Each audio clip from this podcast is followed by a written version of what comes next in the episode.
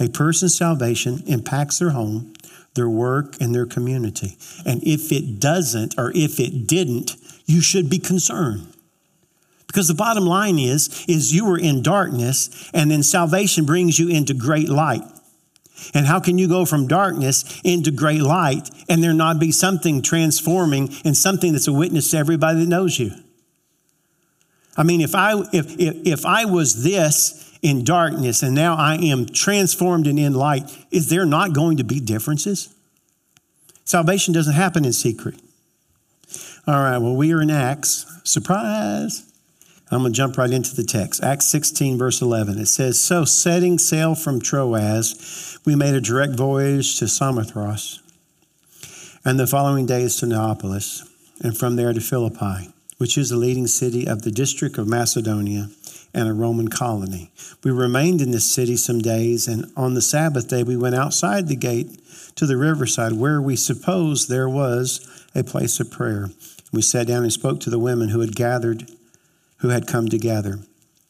One who heard us was a woman named Lydia from the city of Thyatira, a seller of purple goods who was a worshiper of God. The Lord opened her heart to pay attention to what was said by Paul. And after she was baptized, in her household as well, she urged us, saying, If you have judged me to be faithful to the Lord, come to my house and stay. And she prevailed upon us. We left off last week with Paul getting the vision about the man in Macedonia and him saying, Come over here and help us. And that once they got the clarity of that vision, everything was set in, in direction to get there as quick as possible. And I love how the Bible and history are coordinated. You know, the Word of God is true. You can trust it. And, and, a perfect example is just this little part that tells us right there about Philippi and it being a Roman colony and everything like that, because in 42 BC, a great battle took place outside of Philippi, and that's when Rome uh, overtook that whole area, 700 miles in there, and made it a Roman colony. And uh, but the thing is, is it was not very Jewish. It was totally outside of their their area, and so because of that, it did not have a synagogue, and did not have anything organized for the Jewish people. and I'm not sure when it began, but uh, it was a custom of the Jewish people during that time that if they were in a place where there was no synagogue, that on the Sabbath they would go outside the city and gather together to pray. And so here we see this. They gathered, uh, or at least Paul and them went outside of the city, uh, outside the gates, down by the river, in hopes that if there was any Jewish believers, they would be gathered together there praying. And, and so that's when I says, where we suppose there was a place of prayer. And I want to start off with just one simple thing from your text, and that's this worshipers will find a place to pray. They will. Worshipers will find a place to pray. Pray. Why? Because it's important. If you're a worshiper of God, you know that you need communion with God. And that's what prayer is. It's not, you know, spelling out all our prayer requests and saying, God, give me this and that, and bless this and do that, and all. It is communion with God. anyway, so they went out there, and lo and behold, the worshipers were praying because that's what worshipers do, and prayer is important. And uh, they found the women down there, and uh, and I just want to say this about women, okay? I don't know what it is about the genetics or the composition of what makes a woman a woman, but by and large, women tend to be more prayer warriors than men. Okay? Uh, now, men, that doesn't set you off, you know, off, get you off the hook that you don't need to be a praying person, that you don't need to be a real seeker of God. You do. But the truth of the matter is, for whatever reason, uh, so many of the church's backbone of, of prayer warriors has been women. And you might be here, and that might be something that you're really focused in on. You are a praying woman. If you are a praying woman, would you please do something for me? Would you please specifically focus your attention every week on praying for this church? You may say, Well, I do that. Well, Praise God, but I want you to gear it up and pray that this will be a house of prayer and a place of transformation. We need transformation. And so I don't, I don't want to be, you know, business is good and, and everybody's doing good. I want to be the place where lives are transformed, where the hot or where the cold become hot and the lukewarm become hot.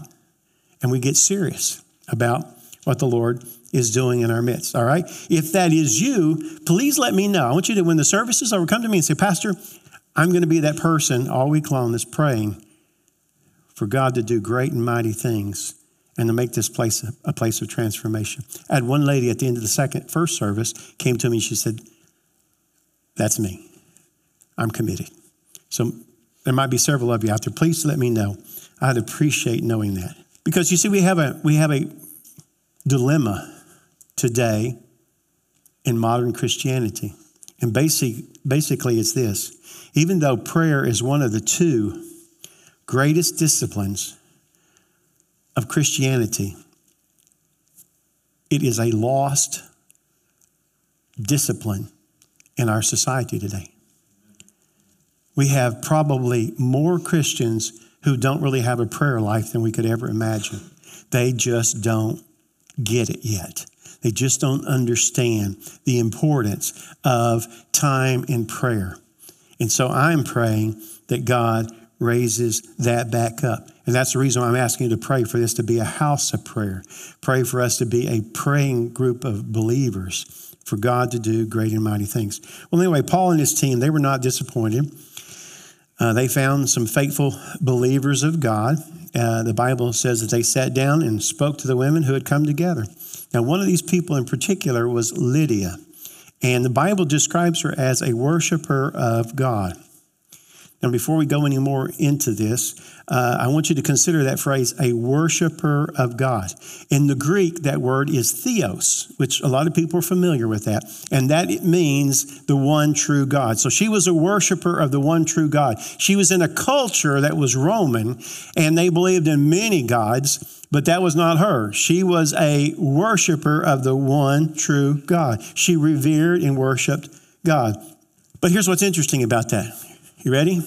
A few chapters back, there were God fearing, the very same word that's used here, God fearing or a worshiper of God. There were some women that were worshipers of God that ran Paul and Barnabas completely out of Pisidia of Antioch. That's exactly the way the Bible describes them. They were God fearing, they were worshipers of God, and they ran them out of town. And now we have a woman that is marked as a worshiper of God, and she's going to take them into her house and board them. Now, how are we to take that? In your notes, you're going to see this. Some people revere God, but are not seeking after Him.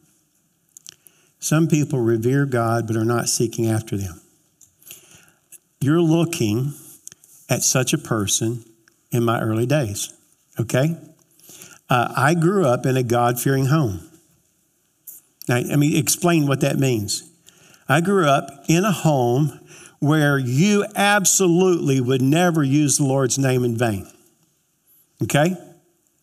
Now, you might use some other words, they're not appropriate, but you did not use the Lord's name in vain. We had a Bible that was almost as big as this little stand right here, sat in the center of the coffee table. Nobody ever opened it unless it was to stick a note of somebody's wedding or something that just took place. But, but that, that book was revered. It sat right there on that coffee table, and we always knew it was right there. That's God's Word.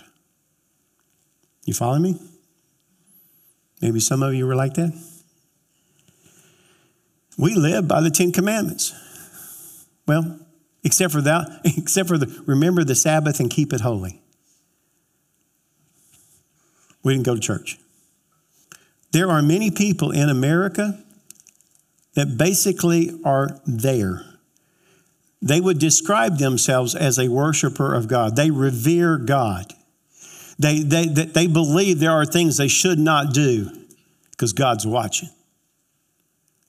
They don't read their Bible, they don't pray, they don't spend time with God, they don't talk to God, but they have this reverence for God that, that you know, I mean, He's God. They don't know him, but they revere him. The Bible talks about a form of godliness but denies the power thereof. I'm going to just say real quickly that um, people sometimes in that category right there that have this form of godliness, they are very difficult to reach because they have this mentality about God and, and that they revere Him. So, therefore, in some form or fashion, they justify that they're okay with Him. And because of that mentality, uh, they are resistant to the Holy Spirit very difficult to bring around to the knowledge of Jesus Christ. But on the other side, there are others that are, they, they, they don't really know what they believe about God. But they have this, they, they, they are looking for something. They have a, a, a an interest in the truth and there is something inside of them that, that sort of says, I, I want to know that which is worthy of my life. If there's a God like that, I'm interested in that God. And I want you to know something because those are the people that we are we need to always be targeting. Okay? Folks, listen. We may look around and say, boy, this is just, you know, this is a hard area to reach people and bring them into the knowledge of God. I, I don't think like that. There are people out there that are looking for truth. That's, where, that's our target. That's who we want to spend our time reaching out to. That's who Lydia was. That's who these women that had gathered together to pray. That's who they were. That's who I was. I absolutely believed in God. I reverenced God but I had no clue whatsoever about the redeeming work of Jesus Christ. Do you understand the difference between that? There's an idea that God is, but the whole concept of Jesus Christ dying on the cross, the personalizing that, of Him becoming my Savior, my Redeemer, that part wasn't clicking. So looking back, you know, I would basically describe what I was as what I see a lot of people as right now. And that is, they have an idea about God, but they don't know what He wants. If He has a particular plan and a want in their life. The whole concept, folks, that's what I want you to get. The whole concept that Jesus Christ is a personal redeemer and that what he did on the cross was not a blanket across humanity, but was an individual invitation into the knowledge of his love and his ability to transform your life. That part's the part don't click. And that's the part we have to help him understand. Lydia was a believer in God. She was one who honored. She honored him so much she prayed. But she was praying to the God of the Jews who has been faithful to the Jewish people, who, were, who was the God of covenant to the Jewish people. She did not know that there was a personal Redeemer who had died on the cross and was there to transform and save her. But the Bible says, the Lord opened her heart. That is five amazing words. The Lord opened her heart. I would say it like this it clicked. It clicked. All of a sudden, she saw truth and it was very, very clear. Listen, truth becoming clear so that you are you you embrace it and realize, yes, yes. That's what I've been looking for. That's what I didn't know. That's what I didn't understand. That Jesus Christ literally wants to come into this life. He has a plan specifically for Keith Jones. It will not fit over here in this person. It will not work in this person, but it is specifically for Keith Jones. And he redeemed me to make that purpose happen. I want to tell you something. When faith and truth collide, your faith, his truth, when that collides, folks, that is your salvation. That, that's, when it, that's when it becomes real. It, it, it's not knowledge. It is when your faith collides with His truth that He is a personal redeeming God and that He died for you. That He And He alone can pull the sin out and put the grace in. Until that happens, you don't get it. Here's the beauty of the story she's the reason why Paul, now she's not the only reason, but she's the reason why Paul and his team made it to Philippi.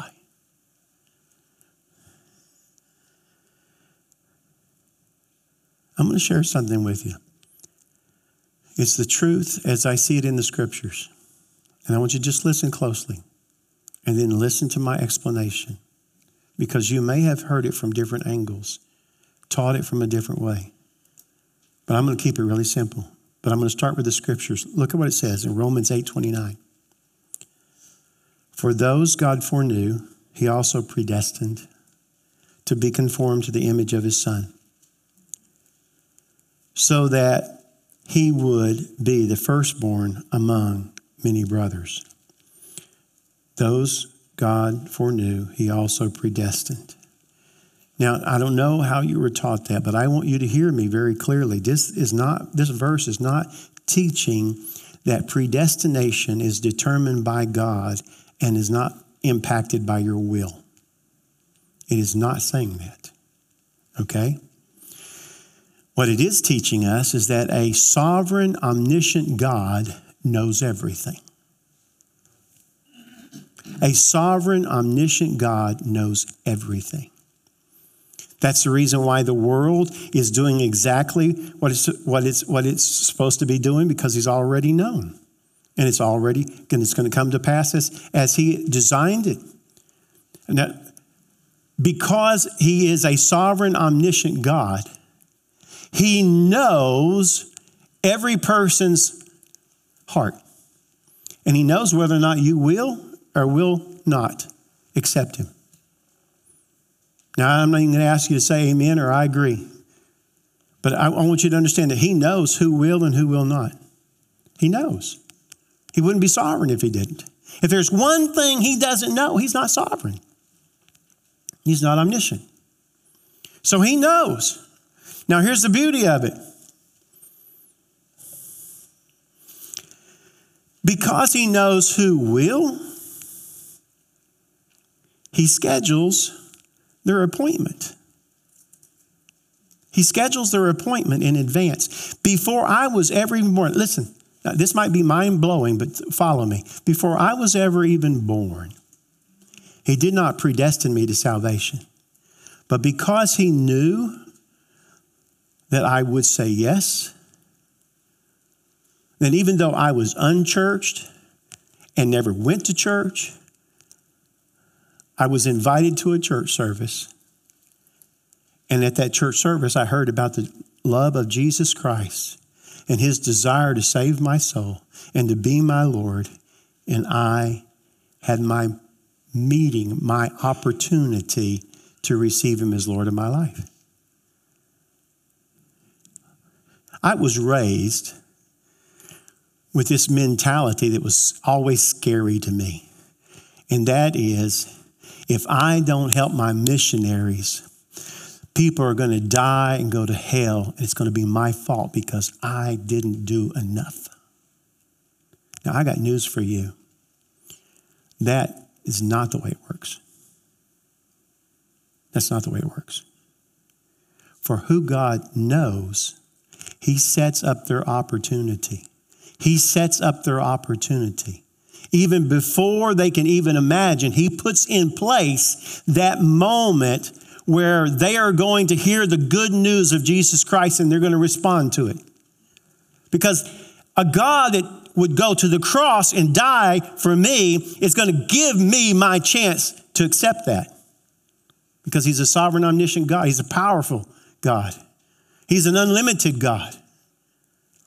So, because He knows who will, he puts a meeting time in, in, in place, an appointment in place, and then he schedules exactly some opportunity that brings those two together. I shared in the first service about my, I was in, I was in college, Southwestern, and they made an announcement. They said, anybody that would like to go with Teen Challenge downtown and, and share their faith with whoever, on the streets of Dallas. Uh, there'll be a bus leaving the parking lot at like five o'clock. And I had something inside of me go, You need to do that. Well, as it got closer to it, it got yucky, like cold, drizzle. And so I went into a prayer room and I said, Lord, I said, I, I said, there's not going to be anybody out tonight. I said, maybe one or two here and there. That's when the Lord got me. He said, in one or two? I mean, he didn't say this, but you know, afterward it's like, what, what do you think? You're going to do a street revival? I mean, one or two is all you're after. So I went. Never dreamed that under the eve in the drizzling rain that I would spend two to three hours talking to this guy and he would give his life to Jesus. You see, who God knows, he's going to provide an opportunity. He's going to he's going to arrange things. The God that made the heavens and the earth can surely put a Paul with a Lydia whose heart is ready to receive when it's time. He is that big. And that's what makes this makes our job so important. Folks, our job is very important because like Paul and his team in Philippi, we are here to reach those whose appointments are coming due in Labette County. And by way of video, those that may not be in Lubbock County, but this video is going to be the opportunity that's going to open your eyes. That's why it's, this is, it's our job, our job. Because God's got appointments that are coming due. If we're living in the last days, folks, I promise you, there are a lot of appointments coming due. We just need to be available. We need to ask the Holy Spirit, Lord, lead me to those whose hearts are starting to open and they're ready to respond. And now, now this might bother you, but I'm going to say it anyway because that's the way I am. Listen, I don't feel like our purpose is here to try to heat up some cold hearts or to argue with the indifferent. Our job is to just draw, try to reach the lost sheep that are in this area while we're praying for our missionaries to do the same wherever they are. Because, you know, here's what Jesus said in John 10 16 I have other sheep that are not in this fold, or not of this fold. I must bring them in as well, and they will listen to my voice. Then there will be one flock and one shepherd. Jesus says, I have sheep that's not here yet but they will respond to my voice. Because in the end, folks, it's just one flock and one shepherd. Our job is just try to be that voice. In fact, I, I, take that, that part right there where he says that. I must bring them in. That, that's our marching orders to just be that voice out there. Jesus knows the sheep that are not in the fold yet. And, and, and, I, and this is very important. Please hear this. You might be here and you might be one of those sheep. You have some kind of knowledge of God. You have some kind of understanding, but but you are not saved. And today, his voice is calling out to you. And if you recognize that voice, you need to respond to it. Because without him, you are, you are without direction and you are, are without protection. But with him comes the beauty of his plan, particular for you to begin to get into motion. And I believe this, folks. I believe lost sheep are not obstinate, they're just lost. They're just lost. I've always been fascinated that Paul had a vision of a man in Macedonia, and then he got there, it turned out to be a woman named Lydia. Now, here they are. And if you remember where they're meeting, they're by a river, right? And so, like Philip and the eunuch, it's like, well, here's water. What, what are we waiting on? And the Bible says that, that she was baptized immediately in her household. Now, I don't know what her household was made up of. There's never any talk about her husband. Um, but she could have been a widow, could have had children, or her household could have been the people that served her and worked for her. She was a business person, a seller of purple. Uh, in that day and time, that'd be like selling Neiman Marcus stuff, okay? It was high end. Um, but they responded and then they got baptized. If you're here and you have given your life to Jesus, but you haven't been baptized in water, we're doing that next week, giving you an opportunity to follow in that instruction. But maybe you're here today and today is going to be your meeting day with Jesus. And you're going to respond and you're going to say, Yes, Lord. And if so, then boom, next week come back. Because there doesn't need to be a bunch of time between your salvation and your water baptism. Like I said last week about how you need to be conscious if you're wandering. Remember that? You're here last week. When you wander, you don't wander alone. While Paul was trying to figure out what in the world he was where he was supposed to be, he had a group traveling with him. Well, to the same degree, I want you to understand something. Your salvation doesn't just impact you, it impacts those that are close to you, it impacts those around you. It's very important. Your salvation changes everything. The joy of Jesus transforming your life becomes the greatest witness there is of who God is and how great his power is. A person's salvation impacts their home, their work, and their community. And if it doesn't, or if it didn't, you should be concerned. Because the bottom line is, is you were in darkness, and then salvation brings you into great light. And how can you go from darkness into great light and there not be something transforming and something that's a witness to everybody that knows you? I mean, if I if if, if I was this in darkness and now I am transformed and in light, is there not going to be differences? Salvation doesn't happen in secret. It can't. There's no secret salvations.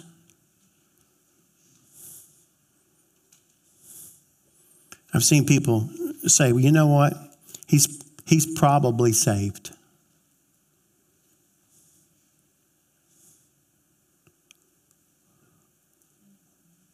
What makes you say that? Well, you know, he's been to church a bunch of times. He's, he's somewhere along the line, he probably got it. No. If you're still in darkness, you're not saved. When you get saved, it's, it, the light comes on. You become light. Christ in you. You know, a little bit later in this chapter, the jailer is going to get saved. And to show you how it impacts everything, the Bible reads in verse 34 it says, And he rejoiced along with his entire household that he believed in God. His whole household is rejoicing. This is like three o'clock in the morning. And they're all having a rejoicing moment. Why? Because dad got saved. It impacts your household. If it's real, you don't hide it under a bushel, right? What's the answer to that? Hide it under a bushel? Boy, do y'all remember being kids? Y'all, did y'all ever sing that when you were a kid? Hide it under a bushel. No, that's not the way kids do it. They go, no! Why? Because you can't. I mean, in reality, you can't. So I'm going to say again something that may sound a little harsh, but folks, if your bulb is not on, and I'm not talking about your elevator getting to the top, I'm, I'm talking about your acuity. I'm talking about your light. If your bulb is not on, would you need to spend some time with God and talk about this? That's disconcerting. If you are His, everybody around you should begin to know that. The greatest hope our home and our friends and everybody has is this genuine love of Jesus Christ that is so real in us that it begins to impact our household. Paul said to the jailer, and he said it with absolute confidence He said this He said, Believe in the Lord Jesus and you will be saved, you and your household. And I believe that's on the basis of the simple fact that when you genuinely get fired up about God, it begins to transform those that are around you. Some might like you less, but they will have an opinion. But boy, it sure has an impact upon your home because you know what? If you really want to impact your household, you need to get serious about Jesus.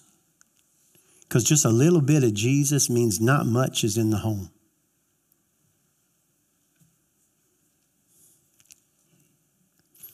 If he doesn't fill up your life, what chance does he have of filling up your home? And we are way too late in the game to play around and not commit ourselves wholly unto the Lord. Anyway, our, our text concludes it says, If you have judged me to be faithful to the Lord, come to my house and stay.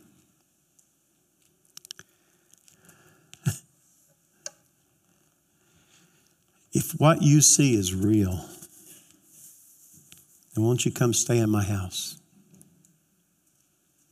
And the church of Philippi was born right there. It began in Lydia's home because her heart was open to the Lord. She went from believing there was a God to knowing a Savior. And that transformation began to be a transformation in the city of Philippi. So much so that we even have a book called what? Letters to the Book of Philippians. Because that church became a real and a dynamic force. And it all began because of a divine appointment. The chances of them finding each other so quickly, that was just God. Just like it's just God if you're in this room today and He's opening your eyes and your heart to see. I want you to bow your heads, but I don't want you to tune out. Just bow your heads and listen really closely because I'm going to talk to you for a moment. So I want you to listen. You are not saved because you believe in God and you go to church every now and then. Folks, that is not salvation. And God is not going to measure your good versus your bad qualities when you die and stand before Him. He is not going to make a decision at that time. He gave us His Word. The Bible says He gave us His Word so that we might know that we have eternal life in Him. If you're here and something on the inside of you is stirred, Maybe something is speaking to you. First of all, I want you to know what that is. That is the Holy Spirit. He's the one that draws us, He's the one that opens our heart to receive. Do not ignore this moment. If the Spirit stir in your heart, that's because your appointed time has come. You do not want to miss this opportunity. Jesus is offering you your salvation. And this is where it gets personal, folks.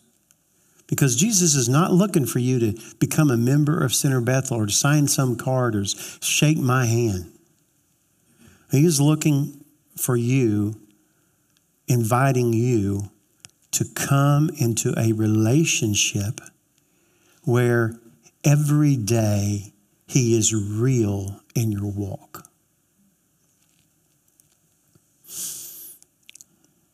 where He can transform you into something far beyond what you ever dreamed you might be in Christ.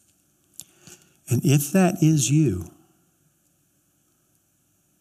then in a few minutes, I'm going to ask you to come forward because I'm going to pray with you. Everybody else will be leaving, but you and I are going to have a moment to pray together because we need to have something solid in our time.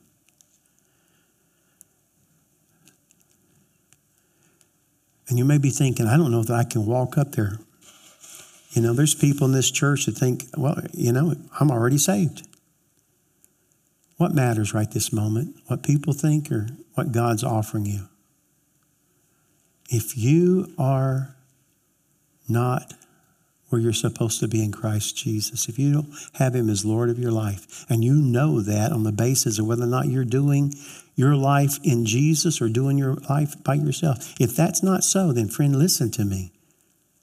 That stirring in your heart is the Holy Spirit saying, This is your time.